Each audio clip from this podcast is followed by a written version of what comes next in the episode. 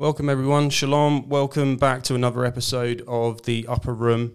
Um, we've got a, a, an absolute belter lined up for you today.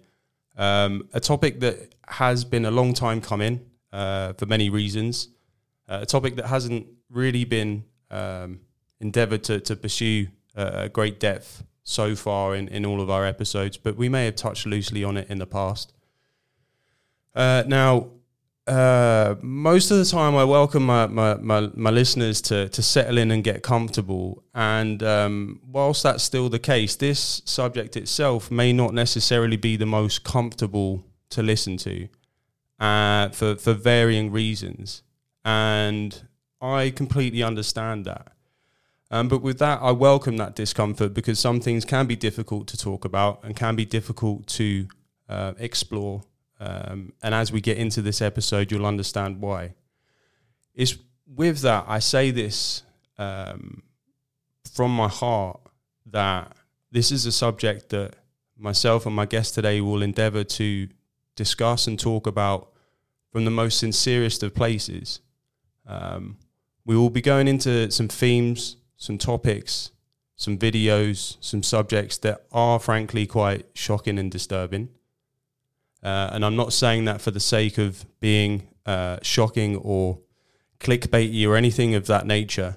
Um, it's literally, as the scriptures say, that we are to have nothing to do with the unfruitful works of the darkness, but to expose it. And, and last week we touched briefly on how we're called to be light of the world. And, and I said personally, in this age of uh, censorship and belittling of biblical principles, I'd rather go out swinging than limping off quietly uh, in defeat. So, with that being said, uh, what we get into today is coming from a place of love. It's coming from a place of the heart of what the gospel is.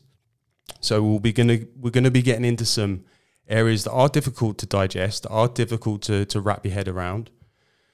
But ultimately, it's a story of hope, of redemption, and the price that Yeshua paid on the cross to redeem this fallen world. Um, so I hope uh, that this comes across. Now, this is such a, a vast, deep topic, and I say this quite often that um, it can be hard to convey all of the nuances and all of the areas within a subject within a limited time. But today I can assure you that we're going to do our best to cover some ground uh, with the hope of uh, informing, empowering, edifying, um, shining responsibility onto the body of Christ uh, in order to move forward uh, in a world that is, is, is at times truly heinous. So, uh, with that being said, my guest today um, to say that I've got a vested interest in this individual would be the, the biggest understatement at this point. Uh, this is an individual whom I love very dearly and have witnessed firsthand the depth of this subject uh, within the heart of this uh, beautiful woman.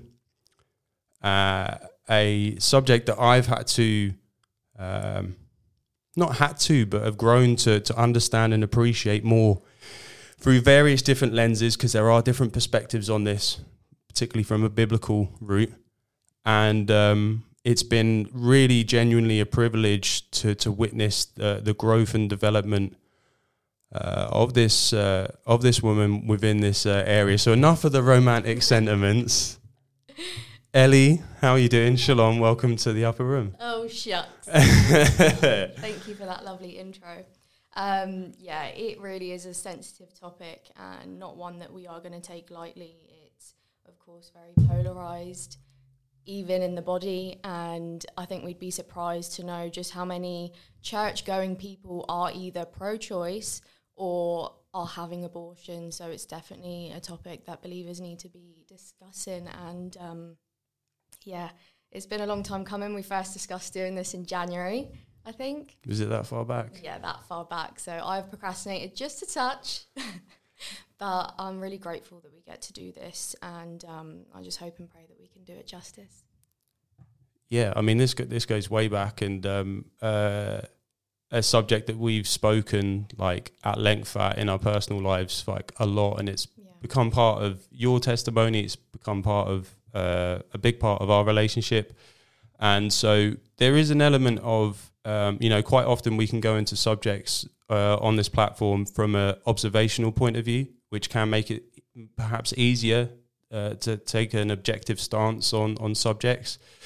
Um, but that isn't necessarily the case. So when you're actually putting your own personal uh, life on the public domain, that's not an easy thing to do. Um, but it's something that we feel led to do because it is uh, such a, a, deep topic. Now, there may be some linguistic gymnastics that we'll have to uh, to go with in order to dodge the algorithms, but um, we, will deal with that as we come to it. Um, and as I said, there there are there are themes within this uh, which are difficult to to take, but um, like I said, if we if we approach this in the way that, that we feel led to do, we, we should do it justice. So, with that being said, how where do you want to start with this, and, and, and you you lead the way in terms of what it is you want to convey in and around this area? Yeah. So just before we kick it off, I do want to give a bit of a disclaimer to anyone who might stumble upon this video who has been closely affected by this. Um, either you've had an abortion or you know someone who has, and your knee jerk reaction might be offense to some of the things Darren and I talk about. But I just lovingly encourage you to please watch until the end because, like Darren said, this is not a message of condemnation, but hopefully a message of divine compassion. And that's what we want to get across. So please watch until the end. Yeah, we're going to be going through some some some big tropes, some ups and downs in this, and, and like we said, this isn't about judgment. This isn't about condemnation, but this actually highlights the the the gospel of the uh, the message of the gospel. And I think you beautifully uh, said to me in the past about your heart for the uh, the fact that the gospel is for everyone. There isn't a sin that isn't uh, redeemable by by Christ, and um, we always have to bear that in mind because essentially, and I'm sure we'll get into it, we we're not dealing with individuals here. We are dealing with principalities and wickedness right. in high places. Yeah. So we see through a glass dimly. Uh, this isn't about the individuals involved, although it does invoke a, an individual attitude uh, towards people. But with that being said, we, we understand that there's a larger context to that. So, yeah, for a kickoff, where, where do you want to start? Yeah, so to kick it off, I thought we could just go to our modern beginnings where this starts. And I say modern beginnings because I think it would be fair to say that there's probably been a form of this throughout time. Right. Um, but to keep it in context, when it's been part of our legal system, when it's become legal globally, um, I think it all starts with feminism. And our sisters, Kat and Bex, did the podcast on feminism. Right. And abortion came up a couple times in that podcast, and I think rightly so because – the rise of feminism, the rise of the career woman, the rise of promiscuity and the sexual revolution, the introduction of contraceptives and the laying down of more traditional values like waiting until marriage to have sex. It all paved the way for abortion as we see it today, which has truly reared its ugly head. It has gone so far beyond the safe but rare abortions that were sold to our grandparents or great grandparents, for example. And we'll get into some of the extremes that we're seeing today that unfortunately aren't so extreme. Um, but it, it has truly reared its ugly head. And I've said this a few times and I'll keep saying it. I wish feminists everywhere would just rise up with righteous fury at the lies and manipulation that we've been sold on this topic. And feminism tells us that the more masculine you act, the more value you have. Um, but then you have this God given gift that we've been given, our ability to bear children. Um, we have been chosen as the vessels that can bring new life into the world. And that's reduced to nothing. It's been reduced to less than nothing. It's been reduced to disposable waste, literally. Mm. And there are millions of women every year who are flushing their own flesh and blood down the toilet, and it's pure evil. Right. And um, pure evil with that, uh, and again, we'll, we'll get into it as, as we go further into the conversation. We've got, um, I think for me, for the dynamic that I've seen and uh, the perspective that I've hold held mostly is the um, biblical um, construct of of the nature of the history of child sacrifice, which when you look in the Old Testament, it's it's abundant. Um, uh, we'll, we'll, get into the, that further um, but this is, uh, as Ellie said, this is something that is not new. Uh, there's nothing new under the sun. And these prin- principalities that are in operation today, uh, that we'll discuss in the modern incarnation of goes back millennia. Like this goes back thousands of years, and this is part of a, a bigger, deeper spiritual war. Uh, what we've been made to uh, to to to take part in, essentially. So um, we'll get into the some of the more um, maybe the biblical constructs of it uh, as we go further in. But I think, as you said, we're currently fighting against a, a modern version of this, which has exactly. been around for for a long time. So, um, from what I gather, you want to have a look at what maybe some of the individuals or the the, the, the organisations that. Yes, that's uh, right. Um, because you can't really talk about feminism without talking about Margaret Sanger. Right. And to anyone who doesn't know, Margaret Sanger was the founder of Planned Parenthood, which is the largest abortion provider in America. And this woman was a complete piece of work, an absolute racist, eugenicist, and I had a really hard time whittling down um, quotes of hers to share because you could just spend hours quoting off all of the heinous, revolting things that she said. So I've done my best to whittle it down to a few, and I wanted to share this because it really summarizes what this woman thought, who set up abortion clinics still to this day that are scattered across black communities, poor communities, it was strategic. And mm. she openly hated blacks, Jews, low IQ whites, large Christian families, the disabled. Um, I'll stop ranting. it's hard not to. yeah, that's why we prefaced it by like, okay, we're talking about individuals, but there's something deeper. But we will focus on them because it's just like it's it's heinous. Yeah. So let me just um, say a couple of the her quotes. Apply a stern and rigid policy of sterilization and segregation to that grade of population whose progeny is tainted or whose inheritance is such that objectionable traits may be transmitted to offspring. These two words, birth control, sum up our whole philosophy. It means the release and cultivation of the better elements in our society and the gradual suppression, elimination, and eventual extinction of defective stocks, those human weeds which threaten the blooming of the finest flowers of American civilization. Every single case of inherited defect, every malformed child, every congenitally tainted human being brought into this world is of infinite importance to that poor individual, but it is of scarcely less importance to the rest of us and to all of our children who must pay in one way or another for these biological and racial mistakes. And the most merciful thing that a large family does is to kill one of its infant members. it's, it's literally insane. Um, uh, I think off the bat, my initial reaction is like that is literally of an antichrist spirit. Um, Absolutely.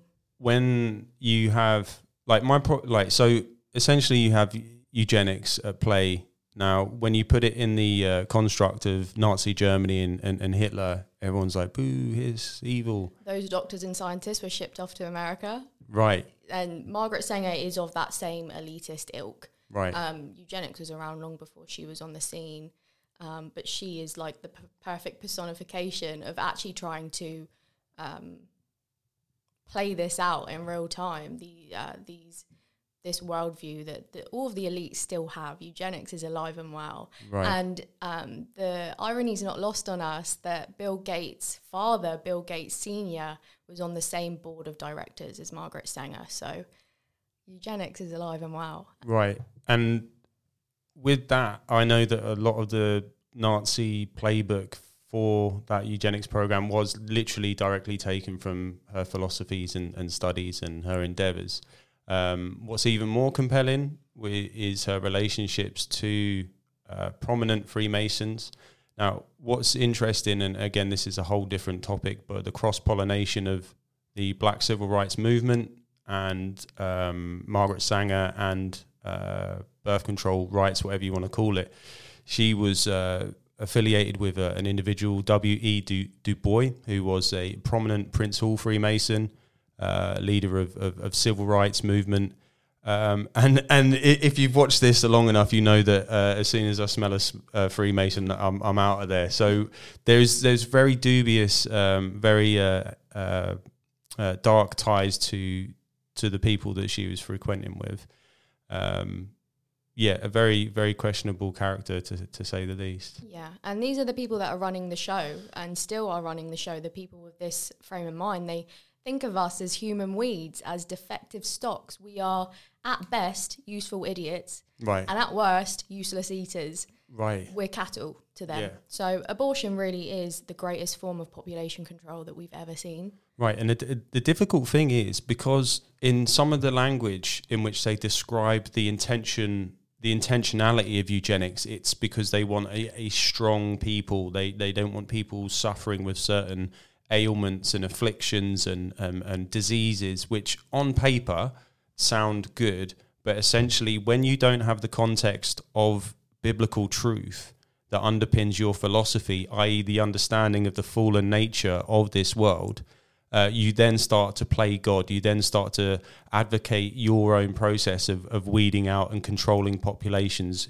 in the guise of what you seem to be morally right and uh, superior in, in whatever ways. And that can be like horrendously racist. And then, as we've seen today, it, it leads to uh, a form of genocide, essentially, which is uh, which is absolutely like scandalous when it comes to yeah uh, screening, genetic screening, uh, uh, the targeting of certain populations because of uh, a, a cultural um, miscalculation. Like it's it's it's it's absolutely uh, insane. But again, these people don't have uh, they don't have Christ. They don't have a biblical like, Exactly. worldview. And we can see a real time example of this with Iceland because Iceland has declared themselves the first country to have eradicated Down syndrome. And that's not because of medical advancements that they've managed to eradicate Down syndrome. It's because they are aborting 100% of aborted of Down syndrome babies in the womb. So that we are seeing that eugenics uh, framework at play. That is what is happening. which again on paper in this kind of progressive new world if you like for a, for a country to proclaim, to proclaim something like that that would be seen as a uh, some sort of victory and it's like no the the methods are, are actually uh, uh, horrendous Iceland is a, a very um it's a compelling place because again how do I explain this without going too much down the, the pike uh, basically there is a, a deep history within Iceland itself of deeply uh, pagan uh, practices, um, witchcraft, and I believe a lot of blood has been spilt on that uh, on that island, like a lot of places. But we'll get into that a bit further on. Um, it's no strange uh, coincidence that many leading European countries uh, of the of the of the Western world are advocates for and supporters of one of the biggest like uh, heinous things to, to, to take place. So yeah, Exactly. And it is totally unbiblical. Um, Margaret Sanger saying there the most merciful thing that a large family does is to kill one of its infant members. And then we see what Psalm 127, verses 3 to 5 says Behold, children are a heritage of Adonai, the fruit of the womb is a reward. As arrows in the hand of a mighty man, so are the children of one's youth. And happy is the man whose quiver is full of them. Full of them. it's um and again we can go we can get into the um we, we, we can get into the um, biblical application to why um, why we hold on to to, to this uh, to this um, so um, uh, so strongly because the scriptures are very clear when it comes to uh, either the, the, the, the time of conception, um, the way the Lord holds life, He is a God of life, um, the where life begins, where the soul begins. Um, the scriptures are, are literally like chocker full of why you would hold this this position.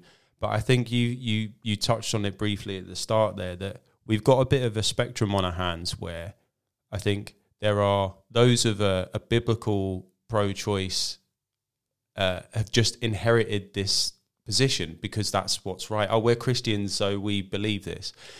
And then on the other side, you've got people who advocate for uh, pro-choice who are making these decisions unknowingly uh, and uninformed because they don't know the full picture. They're holding a position without holding the full picture, and then like, and just on the other side, they're holding the position without a full picture. Yeah. Um, so uh, yeah, there there's so many biblical references to why we should hold this um, uh, hold this position. Yeah, definitely. Um, yeah, it's clear that a lot of pro-choice people haven't established a well-informed opinion, um, uh, but you do see it also on the pro-choice side, like you were just saying there. Um, I think a lot of people can, by default, be pro-life because either they're of the faith and you you you know that God creates life, therefore it's to be valued, and I respect that. That's a great thing. Um, and same if you're pro-life, pro-life by default because you grew up that way and your family are pro-life that's a beautiful thing. But I would ask these three questions to everyone across the board. Um, first of all, can you describe the step by step process of, an, of the various abortion procedures and what they entail? Uh, number two, can you describe the step by step development of an embryo, zygote, and fetus and what develops at each stage? Um, number three, have you seen videos and photos of abortions through different gestations and especially if you are passionately and zealously pro choice and your answer to any of those questions is no, then I'm sorry to say it, but you are a product of propaganda and you have not established a well informed opinion. Um, so I would encourage people on both sides of the spectrum to to get the answers to those questions if you don't know, because if you are pro life, it could stir you to want to get involved and want to actively speak out against what's going on because it is more horrific than you could possibly imagine. Yeah, it's a, it's a strange um, it's a strange paradox there where the exposure to the reality of the situation is uh, applicable to both sides. Like you said, for those that are uh, are unaware, um, because it, if you take it by a biblical essence, the judgment is of the church first, right? Mm-hmm. So it's our obligation to know and take responsibility for what it means to fight for, for justice um, um, for those that are suffering persecution. That's that's a biblical duty of the saints. And then on the other side, uh, like you say, you've got individuals haven't had uh, revelation of, of God, who are in darkness and are making choices because they're making choices with the best of the information that they have. And then until they actually see the, the, the, fullness of, of what it is that, that's actually taking place is at that point they can then start to make a decision of like oh wow. Like because morals are intrinsically like encoded in everyone unless you're fully handed over to a reprobate state like you know you, you've always got a chance whether you've got christ or not to say no this is wrong and I, I don't want to do that so you're saying that it's very powerful for an individual to see the reality and have the, the, the, the fullness of the information before making that decision. Yeah, definitely. And especially considering just the scale of abortion, which I think in and of itself people aren't really aware of just how big this is. Um, they haven't released statist- recent statistics in the UK, um, but they did a few months ago release the statistics between January and June 2021. And it was 123,219 abortions. Um, and that's obviously a huge number, but I was trying to visualize what does that look like. Um, the O2 Arena in London um, houses 20,000. So that would be an O2 Arena of babies every single month in England and Wales alone. It's right. massive. And they estimate 73 million per year worldwide. So if you think about since it's been legalized around the world, 73 million per year – you can't you can't even picture that number and something that must grieve our father so much it also is evident to the mercy and the restraint and the self-control that he has to withhold justice for what's happening um, because he, he doesn't will for anyone to perish but that all will come to the truth. Um, so there are a few resources i would encourage people to take a look at um, forward slash abortion reality forward slash. Um, that does show a video of abortions through different gestations and photos of aborted babies. Not an easy watch. I think the first handfuls of times I watched that video, I sobbed. It is really, really difficult to watch, but this is what is happening on average 800 plus times a day in the UK alone that is the reality of it. Um, and just that website in general, they've got a lot of good resources on there. They are a secular group that um, goes out and does holds educational displays across UK. Um, so that's if anyone wants to get involved, that's a great organisation to look at. Um, the Centre for Bio for Medical Progress, the Centre for Medical Progress, they are the organisation that released a lot of undercover investiga- investigative videos um, from Planned Parenthood and again, not easy watches. I would encourage you to watch Human Capital episode one, which you can find on YouTube, um, which is the trafficking of babies' body parts from abortion facilities and really, really difficult to um, come to grips with. But this is the reality. This is what is happening. Um, also, Dr. Anthony Levatino. He's an ex-abortionist that has performed thousands of abortions, and he is now a pro-life advocate. And there's so many ex abortionists that are now pro life that you can find online, and all of their testimonies are absolutely amazing. But Dr. Anthony Levatino, in particular, um, he's given he's given testimonies in high courts about abortion procedures, what they entail, the step by step of them. He's done animated videos which show you exactly what happens. Um, so yeah, I would just encourage anyone on both sides of the issue to to to see what it is. Um, it does affect all of us personally because if you are a taxpayer in the UK, it's the National Health Service. We are contributing to what is happening. Mm. Sadly. Um, just to rewind slightly there, you you touched on um, you know likes of Bill Gates and the Gates Foundation and the, the literally the billions that have been funded towards uh, these programs, which are always done under the guise of empowering women, women, and uh, which can actually be deceptively um, philanthropic, uh, should I say? Um, what what for for the tin foil hat brigade brigaders out there, myself included, it's very easy to talk about things like population control and well, they want to take the the population down because there's too many. It's eight billion and there's too many, and they'll they'll quote um, these politicians and these world leaders.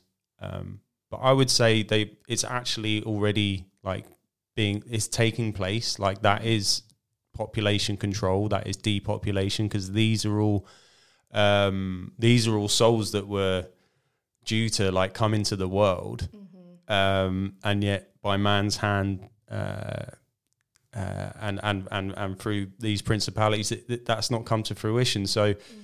I think it's easy to watch a few YouTube videos and get um, uh, angry uh, and, and, feel like a lack of justice towards these individuals because they're trying to oh by agenda 2030 and they're doing this they're spraying the skies they're doing all this stuff but it's already there and it's been taking place like at levels that um, when you look at it you go wow um, so uh, what we'll what we'll try and do, we'll get some links posted in the description uh, for these uh, for these places that we've um, uh, that we've been discussing. So if you do feel led, uh, please go check it out. Uh, and again, because the part of the duality of this um, is the the conviction um, for the body of Christ to to stand up in a way that may not realize that there's a responsibility to be done because as I said, we we've in, inherited a, a, view, a perspective which we may not actually know the full extent of what it is, mm. and then when you do, that's when you'll find like a, a, a stirring in the spirit to to to say, no, I, I do actually need to do more.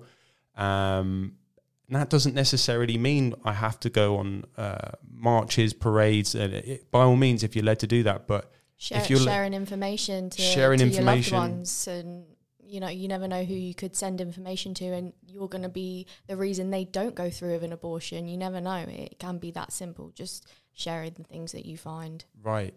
For the intercessors out there as well who do who do the work in the prayer closet it's like you you that's the most effective place that you can go to with this with this information is to take it to the father pray for mercy on on on the land uh, pray for mercy on the, those that are uh, that are responsible for this and and and so there are there are many different ways in which I believe the body can be inspired by this information and it's not necessarily just for the the, the sake of making you feel bad because you're not doing enough. Because again we we may not know the full picture and, and and again I hope that these this conversation and these links do inspire and lead you to to to maybe um, have these conversations and to to know your position because again we love apologetics as Christians, right? We love like going out on the battlefield and sharing it, whether it's in the workplace, in the streets, if you're an evangelist. But without knowing the information, you can you can easily fall fall apart. And uh, I'm sure you can attest to to what it's like to to go out and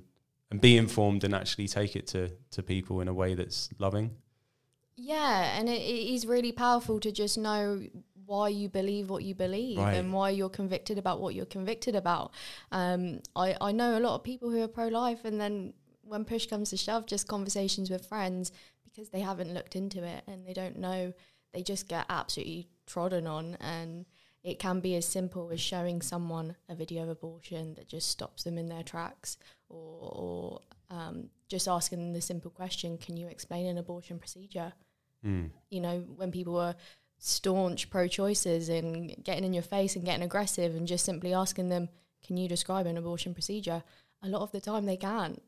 So, yeah, it is powerful to, to know why it is um, that you believe what you believe.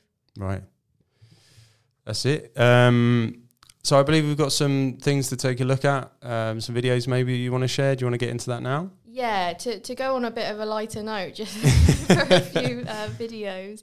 Um, this is a really beautiful video, and I think because you can support a pro life position from purely secular arguments. Um, but to say life starts from conception, life starts from fertilization, um, for a lot of people, just saying just saying that isn't going to cut it. But they've got a video um, where they saw under a microscope what happens when the sperm meets the egg, right? And this burst of light that happens. Wow. And um, we know that at that moment of fertilization, everything about that individual is already decided. The genetic makeup is already decided. The hair color, the eye color, the gender, it's all there and set in place. So to see this video, it really brings home what a miracle that moment is. And yeah, hopefully, if you haven't seen this before, then uh, you'll love it. So this is the documented moment of conception and the, the sperm enters the egg and there's this poof of light that comes off of it. Scientists are studying this and they're looking at it and they're like, okay, well, it looks like it's a release of zinc, a burst of zinc that comes off the egg and it creates this appearance. But any way you slice it, they can't explain away that light happens when life happens. Is that amazing? Light happens when life happens. In the beginning, God spoke, boom, life entered the earth, light happened. When God spoke you into being, light happened. Life came and light happened. Biblically, we equate light with life. Light and life go together. It is the nature of God. And so when we walk in light, we are walking in life. Um, I'm literally, uh, literally get uh, shivers uh, watching that. Isn't it amazing? And it makes me think of Jeremiah. Before I formed you, I knew you.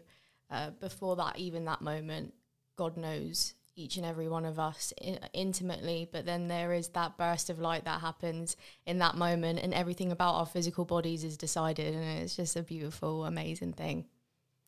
Yeah, and um, just anecdotally, it's like if, you're looking from a biblical perspective in terms of the the argument, like of of when uh, life begins, and it can get incredibly intellectual. Like I've watched different debates, and it can be very overwhelming because of the the language and the the technical terms that are used. But you know, we're we're to approach the Father like little children, and sometimes you do have to have that approach with these subjects and say, well, the Bible says God knew us before we are even here. Like all souls are His. Everything is preordained by Him. All life is in His hands. So uh, don't be afraid to hold on to these um, really simple childlike truths when it comes to it, because the word's really clear. Like there is a um, there is a plan for every individual soul, and um, I think uh, I don't know if you want to touch on it now, but the the premise of like the pure innocent souls, those that lose children through various means that when we talk about child sacrifice, when we talk about the worship of, of these sort of pagan idols and the things that take place, that these these children they're all yars like they're all they're, they're not going anywhere but back to the father if you want Yeah. to just touch on Well, I have a really beautiful testimony, but I'll save it until the end. okay right yeah i've gone too far ahead I'll Um, save that. Um, yeah, you see the preciousness of life from that very first moment, and that preciousness just it, it's there from the beginning. Um, next, we're going to show some videos of premature babies, and I have a, a great testimony of my little sister Millie. shout out millie Shout out Millie. go on millie Um, so I was pro-choice for many, many, many years, and the birth of my little sister Millie was probably a the first thing, like a major seed that shifted my perspective a bit. She was born. I'll just I'll just put my mum on blast. She won't mind, but um, go on saf sorry, Saf. She went to the hospital because she hadn't uh, been to the toilet in a few months. And when she got there, they told her that she was five months pregnant. And she gave birth a week. she she had no idea She had no idea. Right. And she gave birth a week later. So Millie came into the world kicking and fighting. Um, and they told us basically to say our goodbyes. They said there was no chance of her surviving. And if she did, then she would be heavily disabled. And she had a lot of people praying for her. And she is about to turn nine years old Hey. and she is perfect. She's healthy. Um, but abortion in the UK is illegal for basically any reason until 24 weeks. And she was born at 23 weeks. wow Um, and she was obviously very poorly. She had lots of tubes coming out of her nose and taped to her face. And her little translucent hand was reaching up to her cheek and trying to pull at the tape because she was uncomfortable. These babies in the womb, they are feeling things. They are feeling pain. They're feeling discomfort. They're th- they are humans. there's no there's no questioning it. Um, so yeah, seeing the resilience and the fight in our little Millie um, definitely started to shift my perspective. And we see the resilience of these little ones and the the age that these babies are surviving is just getting younger and younger as technologies advance. Um, and we've got a video here of a 22 week baby. Uh, when I first watched this last week, I got really emotional because you just see how precious and delicate and fragile this little baby is, and it's really touching. So just sort of. Do you know what you want to switch sides with me? That might be easier for you, so you're not having to. Okay. His lines. Not that bad. So then just sort of cradle him. Yep, right under his head. I'll just put his head in your hand. How's that? There you go. And then right under his bum. Let me get this line on the other side of your hand first. Put this there. Okay. And then just really gently, just up about two inches, right there. Perfect. Mama's holding you. Oh, big boy. Yay. You're such a good boy. He's stretching. Yeah, feels good. Okay. And then just settle right back down. There you go. Nice fresh sheet. You are so mm. trying to open those eyes. Yes, you are. Say hi to everybody. Yeah. You're doing so good, big boy. I'm going to turn his head in a minute, but I'll let you guys, do you want to stop it? And I'll get you guys looking in at him. And you see, mum is scared to even put her hand under baby's head because he's so fragile and precious. These are the most vulnerable in society, and we should be taking care of them. We should be protecting them. Um, there should be there should be a, a protection over little lives like that. Yeah, I, I, I don't I don't really have any words. Like it's the first time I've watched that, and it's um, uh, yeah, I'm speechless. Uh, in terms of just how small and precious uh, life is, and and there's so many things about like the faith, the uh, words and word. Ben, we we say you know we serve a God of life, and life is precious, and all of these things. And then when you see like the real tangible uh, reality of that, it's like And and you were saying that so that baby was what twenty two weeks. 22 weeks, and abortion in the UK for essentially any reason is up to 24 weeks, and it can go beyond that up until basically birth for you know heavy um, medical issues relating to child or mother, but that can include cleft lip. So you're talking beyond 24 weeks for cleft lip Right. is one of those medical um, justifications. So, oh, it's crazy. It's crazy to think about. And the next video is actually a 21 week baby, just shy of 22 weeks.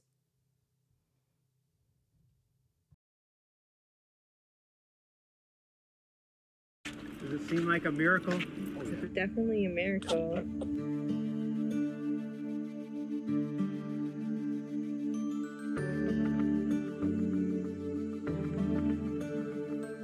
I'm proud of him because I don't think I could have went through what he went through. the family was given a, a, zero percent uh, chance of survival for baby Richard. In typical Richard fashion, he does things his way. We'll say over and over again that he surprised all of us at Children's Minnesota. You're not eating my fingers. No. We have all learned a ton from taking care of this baby. We knew deep down that he was going to keep going. To watch Richard grow and watch him develop into this happy little amazing person, there's just no feeling like it. Yeah, he's a handsome little man. Are you blowing bubbles?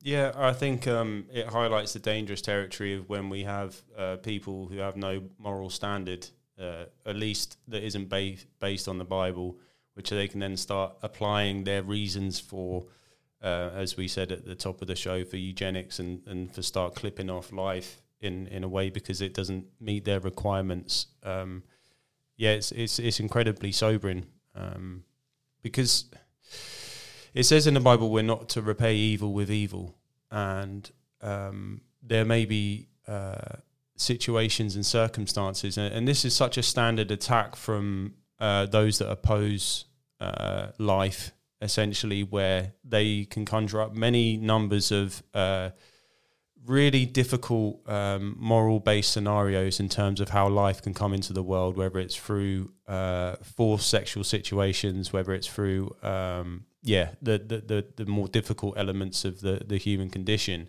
and then that's used as a way to like justify um, the taking and removing of innocent life for again a, a, some kind of weirdly moral um, purpose, and it's like by what standard?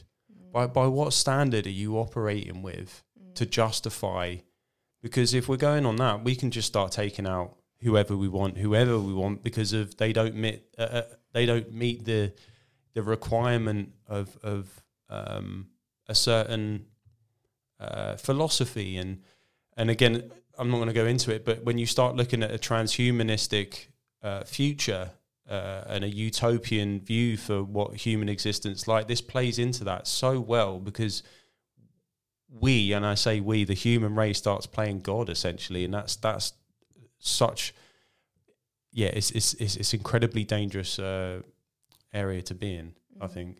It is, and they call it reproductive rights, but reproduction has already happened, and I know there's there is a lot of nuance, and there are really unfortunate, tragic, horrific situations that people find themselves in. But reproduction has already happened, and you can't just add trauma on top of trauma. That's not going to solve anything. You can't punish a human for the mistakes and sins of others. And um, yeah, yeah, it's um, it's uh, it's unfortunate. Um, you see that it's really refreshing. This um, exaltation of life, and they're all really um, they're they're all grateful for this miracle that's happened. And then you compare that to this culture of death that we're surrounded by, where life is just disregarded as waste. And we're going to see some more extremes now, which unfortunately aren't so extreme anymore. Um, and I've been recently on a educational display display in Liverpool, and it was my first one in a, in a long time.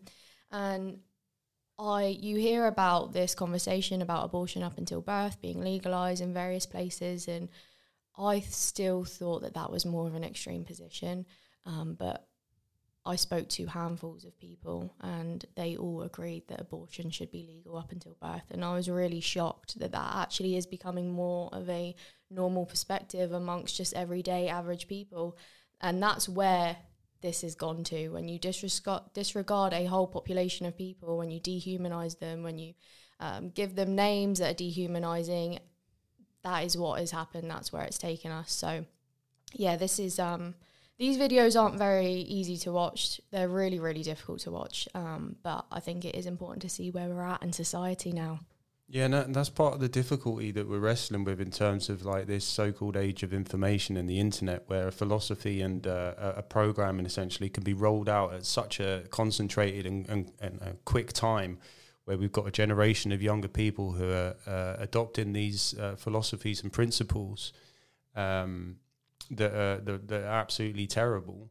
Um, but because of the internet and, and the things that they're watched and influenced by, they can just adopt these principles and, and think that it's like completely normal, um, which is uh, yeah quite a fr- frightening uh, prospect. So again, that, that just uh, highlights the um, the importance of what it means to to be informed and to to know how to know what we're fighting against. Because again, we're not uh, putting these videos or, or, talking about this subject for, for the sake of glorification or, or shock value it's like you you need to know like what it is you're facing and and some of the um, the dogmas and the uh, the philosophies that are being perpetuated uh, towards our youth primarily because that's how you change uh, legislation. That's how you change a, a nation is is attacking the youth that these young people are, are taking on these um, absolutely heinous uh, principles. Yeah uh, right, let's have a look. So, uh, just a heads up, um, we'll see if we can get Mark to edit out the language, but this does contain strong language. Um, yeah, perhaps just let all the videos roll, and then we can comment at the end. What do you think? Yeah, whatever you, whatever you see see fit. Yeah. What you're about to see is a TikToker fantasizing about throwing an abortion party, and quite frankly, it makes me sick to my stomach. Straight up, though, if I ever have to have an abortion, you bet I'm gonna have a party. I'm like gonna have like cupcakes with like aborted fetuses drawn on them, lots of snacks, lots. I'm gonna come up with some sort of cocktail and call it the aborted fetus. And me and all of my friends are just gonna hang out, eat a bunch of yummy dead fetus themed food, get drunk, and have a great old time. It is such a delight to be here. I'll tell you, before, actually, before we uh, just to make a distinction uh, between before I lose the thought. Basically, um, I find in when I watch these individuals, there's a massive element of trolling. There's mm-hmm. a there's an element of uh, provocation. Mm-hmm. There's there's an element where like if people really knew Satan, they they would not be proclaiming satanic uh, philosophies and principles. If you really knew the depth of what the demonic is in reality, you would be running to, to God so fast. And I see this element with a lot of these individuals where they're they're they're pushing these buttons, they're trolling, they're inheriting these these these principles and repeating and regurgitating demonic doctrines without really knowing what they're dealing with.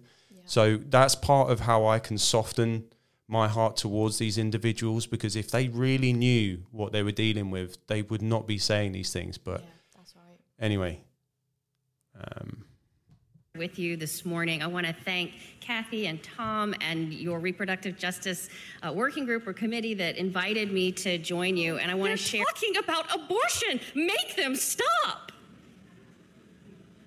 Talking about abortion makes many people profoundly uncomfortable. At dinner parties, in polite conversation with friends and family, and too often in church. Despite many people's profound discomfort with abortion, images, messaging, and moralizing about abortion are ubiquitous in our culture. Talking fetuses, aggressive bumper stickers, and saccharine billboards quoting scripture and invoking God's wrath pave our streets and plaster our highways. Politicians stump on the issue, and state legislatures spent the last 50 years working to control, regulate, and ultimately overturn Roe v. Wade. Their success was our failure. In the abortion imaginary, all people of faith are against abortion. This imaginary has colonized our minds, traumatizing many people with its toxic theology and shaping a culture of stigma and shame that has silenced millions of women and people who have had abortions, erasing their voices, their stories, and their witness from the public sphere. As a child of God, I can certainly appreciate the lyrical beauty of this text, as well as the descriptions in Jeremiah and Job of their certain knowledge that God was with them in the womb. I too feel that I am known by God in these ways. As a woman who has borne two children, I can affirm that I felt something sacred happening in my gestating body during those pregnancies. I can also attest that I felt God's presence with me as I made the decision to end two pregnancies. And I felt no guilt, no shame, no sin. While the liminal space of my womb and all fertile wombs represents the possibility of creating new life, if pregnancy and gestation are to remain holy mysteries, they require cooperation. A forced pregnancy or birth is not holy. I cannot fathom a God who would imagine otherwise. It is such a delight to be. Where where do you want to start? like literally. Yeah, it's hard to have the words for that one. Uh, what you said? You want my reaction to that, or like what would? Because right, let, let's let's do, off the bat that like she she doesn't need to say a word, and I'm already out of the building. Mm. A, I I'm personally hesitant when it comes to some form of holy uniform. like I'm already like twitching in my seat. But then when you see the uh, the the scarf with the the Planned, Planned Parenthood logo on it, it's like that's like that that's literally a red flag wrapped round her head. It's literally a red flag. So um and that's without um going into what she was discussing. Now my first thought is literally like Satan uses the word in order to do his deed. It's it's another level of absurdity when you do it under God's banner. Right. Say stuff like that. That that's beyond ignorance. Uh, you know, how dare you use scripture to try and justify? Right. It, it's horrendous. It's horrible. Right, and as we said, the judgment first comes to the church, and uh, I think we, I'll, I'll, perhaps get into this towards the end when we talk about the uh, the mixture of Israel, the church, and the temples of Baal. Um, like this is an incarnation of that. So when you have those that are advocating for this practice, um, whilst under the banner of Jesus, like it's uh, that's when again we have a right and a, a, a duty to actually say nah, like that's enough's enough. Like not not on my watch, basically. But um, yeah, if that doesn't um, offend you, if that doesn't uh, spark a, a righteous uh, anger, then I, I don't know. I, I don't know where you're at, but I, I watch things like that, and I'm just like I can I can almost expect certain things to come from the world. Like I, I understand like why they do and say, but when it comes under the guise of of the church, like that's just that's insane. Mm-hmm. Yeah, it is. Um, shall we watch that s- last video? Is there still one more? There's one more. Oh right, okay. Forgive me. All right, let's have a look. I thought that was the the cherry on the icing of the ta- uh, cake. Oh yeah, yeah. This is right. So this one we've had uh, previously. Oh, I think I did it. I think this might have been one of the first uh, after hours. Um, again, when I refer to this element of trolling, like I you'll mean, see look it. at the badge on his uh, blazer there. Oh yeah, yeah. Shout out um, the Illuminati crew, but it's um, I don't know if do I want to go full screen because this is just like yeah, go on in. um, yeah, let's just play it out. But we there are some of you that might be familiar with this already. the first trans woman to have a successful uterus transplant, ovaries and eggs included. And I want to be the first trans woman to have an abortion. I will let a doctor who has successfully transplanted a uterine complex before cut the organs out of a willing, healthy, transmasculine donor, place them in my body. I will devote myself, heart and soul, to their aftercare. I will have as much gay sex as it takes with as many trans women as it takes and let the transphobes and homophobes scratch their heads wondering what to make of it. And I want to be the first trans woman to have an abortion.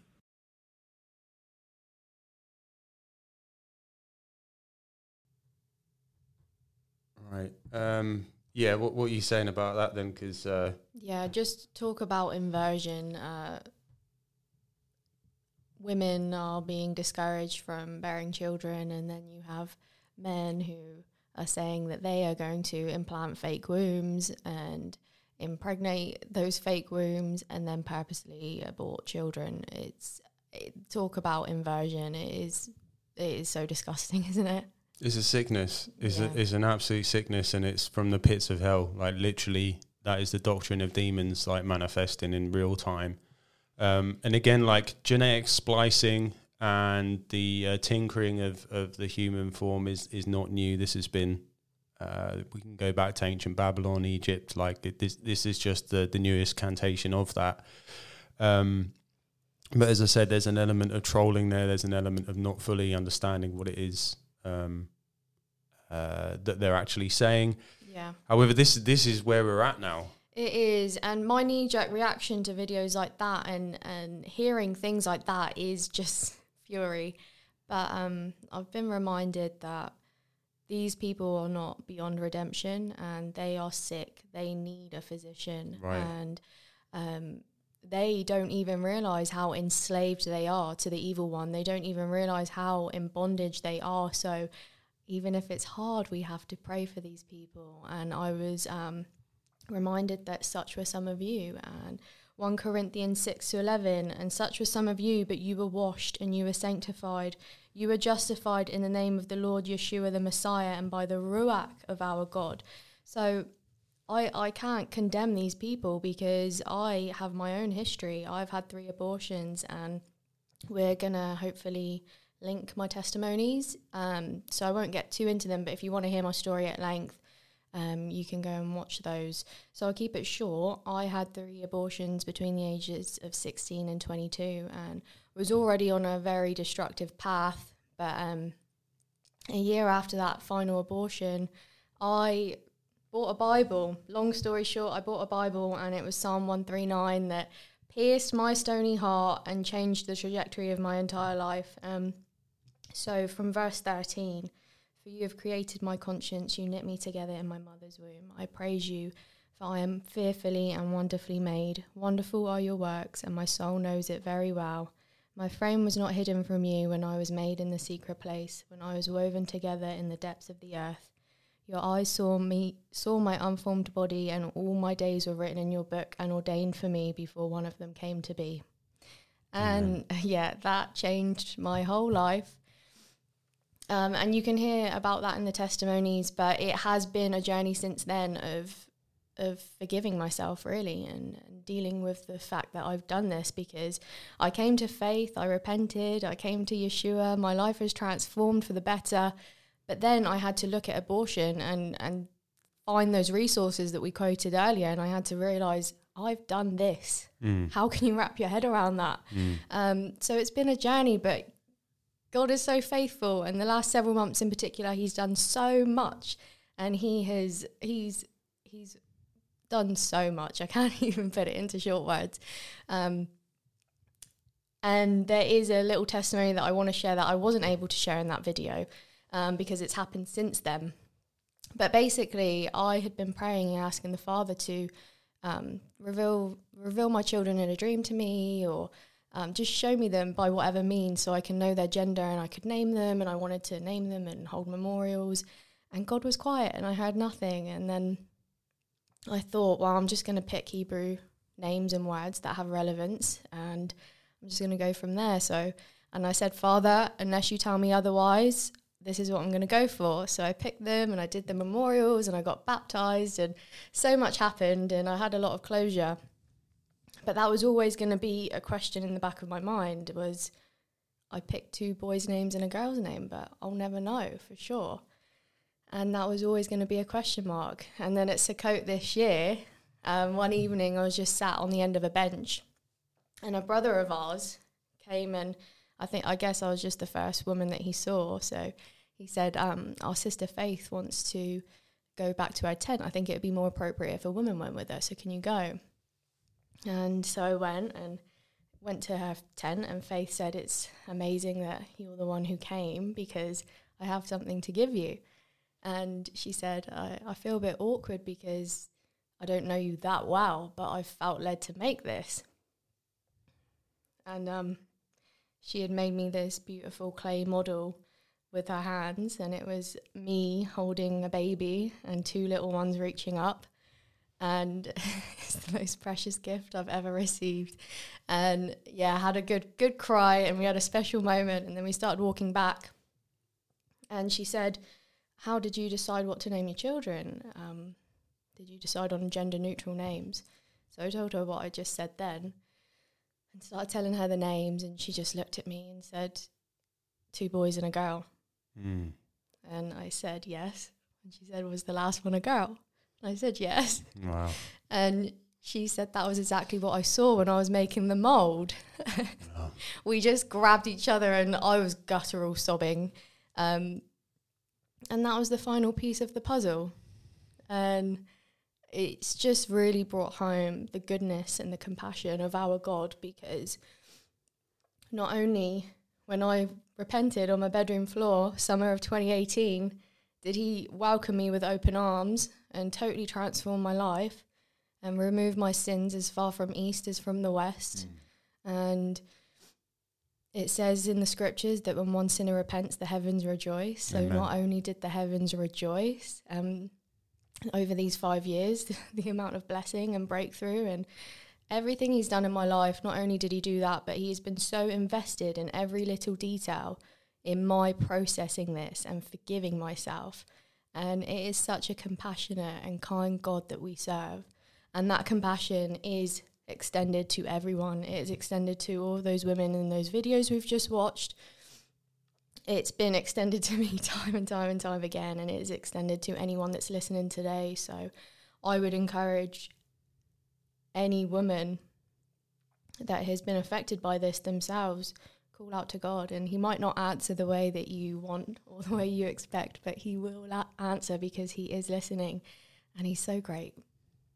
Um, I love that, and uh, I can personally attest to, to being a witness to to so many, um, uh, yeah, miracles essentially, um, and some amazing testimonies over the last um, ten months uh, in and around this area, and just just to highlight that, um, as you mentioned there, that we we come to faith, we we receive our salvation, um, but repentance isn't. uh, It, it's a long. It can be a long. Um, a long uh, process in our sanctification. Um, what, what what would you say to those who, um, to those women that are in the faith, who have um, a history in this area, who may have made these decisions in the past, who are actually still suffering with traumas and memories and um, the results of of what these uh, decisions are, uh, particularly prior to to coming to the faith because essentially we're all still picking up the pieces of of our of us of our past and our sin, um, uh, even though we we are still uh, walking in the faith. What would you say to those? Because I know, like, I didn't realize that there are resources, there are um, institutions out there that are doing a lot of work um, in and around this area to bring healing and to bring because, uh, as you said, there's you think that there are certain elements that might be finished with, but they're not actually they're they're unresolved, and then there are ways. Because again, to give some context to to Ellie's story when she talks about the naming of uh, her children and uh, things of that nature, that might be new to some people, and um, that's a byproduct of uh, some of the, the the processes and availabilities out there to help women uh, in this area, which people may not know actually exist? Yeah, there's so many resources, and there's people that have made it their life's work to support women like you and I. So, um, I will leave my email if anyone does want to reach out, and I can get you in touch with people who have made this their life's work. I myself went to a retreat in May, I want to say, of this year, which was so transformative. Um, and there, there's so many different things like that out there. So I can get you in touch with people that can help if I can't help you myself. And I would say, if you haven't named your children, I know it's a big step, but do it. Write them letters, hold a memorial, give them that respect and that honour. And I think you will have a lot of closure from that. Um, also, there is a little testimony that I heard just the other day, which gave me goosebumps when I heard it. Um, is this lady, and she's had five children, um, but she's also had upwards of eight miscarriages. Right. And she just got to a point where she was just at her wits' end. And she said, Why, God? Why are you even letting me conceive to just lose them again and again and again? Every time I'm making plans for the future, I'm envisioning my life with these babies, and then it's not coming to pass. Why are you letting this happen? And she said that she had the revelation that she has still been fruitful and multiplied, but she is multiplied unto the kingdom. And that is that is massive to to look at these things with a kingdom perspective and not an earthly perspective. It's hard, but to any woman out there who has conceived and whatever happened, abortion or miscarriage, your children are not here anymore. You have still been fruitful and multiplied, but you have multiplied unto the kingdom. And um, when David loses his son, they say, Why aren't you mourning for your dead son? And he says, I can go to him, but he cannot come to me. So there is a hint there that we will see them again, but we will see them when there's no more tears, no more sorrow, no more pain. Um, the the old is done away, and there is joy in that. You can take heart in that, you can you can be encouraged by that. That this isn't the end, and we will see them again. I love that. Hallelujah. Um, now, to touch on uh, as we mentioned at the the top of the show, and again, I'm just gonna. This is for what it's worth. This is my insight and my opinion on the overall um, spiritual backdrop to what we're dealing with today. Um, now, our audience is obviously predominantly Torah observant. You know, we got those that are, are zealous for the word, for the fullness of the scroll. That we've done away with the pagan practices uh, the the church have inherited. We're treading the ancient paths, as it were, and doing our best to to live our lives according to the covenant that was given to Abraham, and that was repeated in Jeremiah when Yeshua gives us the renewed covenant. So we know and we understand the principle of what it means to come out of Babylon, right? And my challenge and my question to those who are in the Torah observant community is is your zealousness for ridding the pagan idolatry and the practices that go with it just limited to the feasts? Or are we looking fully at the history of Israel and seeing the repetition of the idolatry uh, that Israel fell into? Now, what I mean specifically is uh, for those that are familiar um, with the uh, with the Torah, obviously I don't think there's any coincidence in Leviticus 18 it talks about uh, staying away from sexual immorality, and in Leviticus 19 talks about abstaining from the work of idolatry. Now, my challenge is that we can be zealous for ridding the, the, the practices of of uh, of the idolatry that Israel fell into. And when I say idolatry, I mean like literally they were falling into the passing children into the fire sketch of child sacrifice. There are scriptures that back this up where they were partaking in the, in these practices. Now, with that being said, there are those that would advocate that likening um, uh, abortion to child sacrifice to Molech is uh, it's not quite the same thing because those who were sacrificing to Molech were knowingly doing it, and the the majority of those that are participating in abortion may not know that. But I'm directing this towards the, the, the body, so we're we're we're of a different uh, we have a different accountability. So if we look historically, let's say for example the tribe of Dan, Dan fell the hardest after um, Joshua um, was no longer leader of Israel, and, and, and Israel fell into deep idolatry, particularly the tribe of Dan. Now, this is this is very much anecdotal in terms of uh, the conjecture historically of the migration of Israel, uh, particularly of the tribe of Dan. And I, I think it's interesting that throughout the history of the migration, particularly of the tribe of Dan, throughout Europe, throughout America, uh, throughout Scandinavia, that the large proponents of this practice come from the leading European powers, right? So this is my challenge. When we went on to the we went to the pro life march.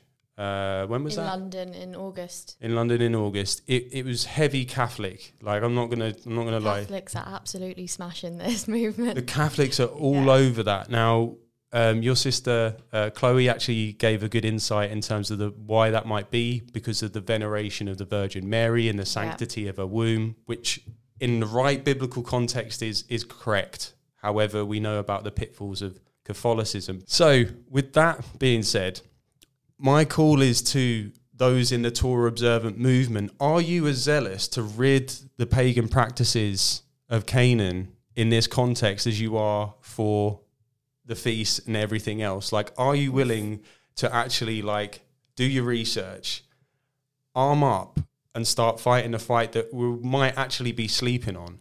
Mm. All right, and and and again, this is something that I'm coming to realize myself. Where it's it's one thing to be observational, it's one thing to talk about it, but what are we doing? What are we doing as as as a body? Um, there are many that advocate that it's not just about reading the Torah; it's about doing the Torah, and we need to do the Torah. We need to be light in the world. We need to be salt on the earth. That the word of God is a two-edged sword, sharper, sharp enough to cut through bone and marrow, right? So that's my challenge. Uh, if you're led, if you proclaim Israel, if you proclaim to be engrafted in to the covenantal relationship with Yahovah, and you want to do what His ways, then that's my challenge. Have you fallen into that same idolatry? Do you need to repent? Are you uh, aware of these things and aren't uh, and aren't doing anything about it? So that's just some food, some food for thought. Again, I'm not judging, I'm not condemning, but the, the, aim of this is to bring some light into an area which you may or may not know too much about. Uh, uh, and again, if there's anything about in and around what I've just said, please reach out, ask some questions, uh, throw it our way because we'd be glad to hear of it. But um, that's my two cents. There is there is a definite we can we can have a a, a problem with uh, Molech worship when Alex Jones is talking about it on Infowars and we're watching the videos. But like the reality is like it's here and mm. it's taking place. What are we going to do about it? Mm. Um, with that being said, is there anything else that you got that you want to bring to the table before we wrap up? No, that's a great note to end on, and I couldn't have said it better myself. Right. Okay. Well, honestly, thank you, Ellie, for for coming on and sharing that. Um, it's not an easy thing to do. Um, again, it's our hope that uh, this uh, ho- uh, hopefully edifies you and encourages you. It says in the Word of God that uh, the the blood of the Lamb and the power of the testimony is what we use to overcome the enemy. So, Ellie, I thank you for your testimony. I thank you for your boldness and your your courage to uh, to come on here and share that. Uh, again, if there's anything that we've discussed and talked about that you uh, agree with, disagree with, I think we should elaborate further on uh, then by all means get in contact with us either via the email or in the comments section. We're going to post all the links in the description with regards to what we uh, discussed today. Uh, feel free to reach out to Ellie if there's anything that uh, we've touched on that you, you would like some help and support on. Um, and with that being said, thank you for joining us. I appreciate you taking the time to, to come along and listen. Um, we pray that this reaches you and yours well. Uh, from our house to yours, shalom. We love you. God bless. Thank you.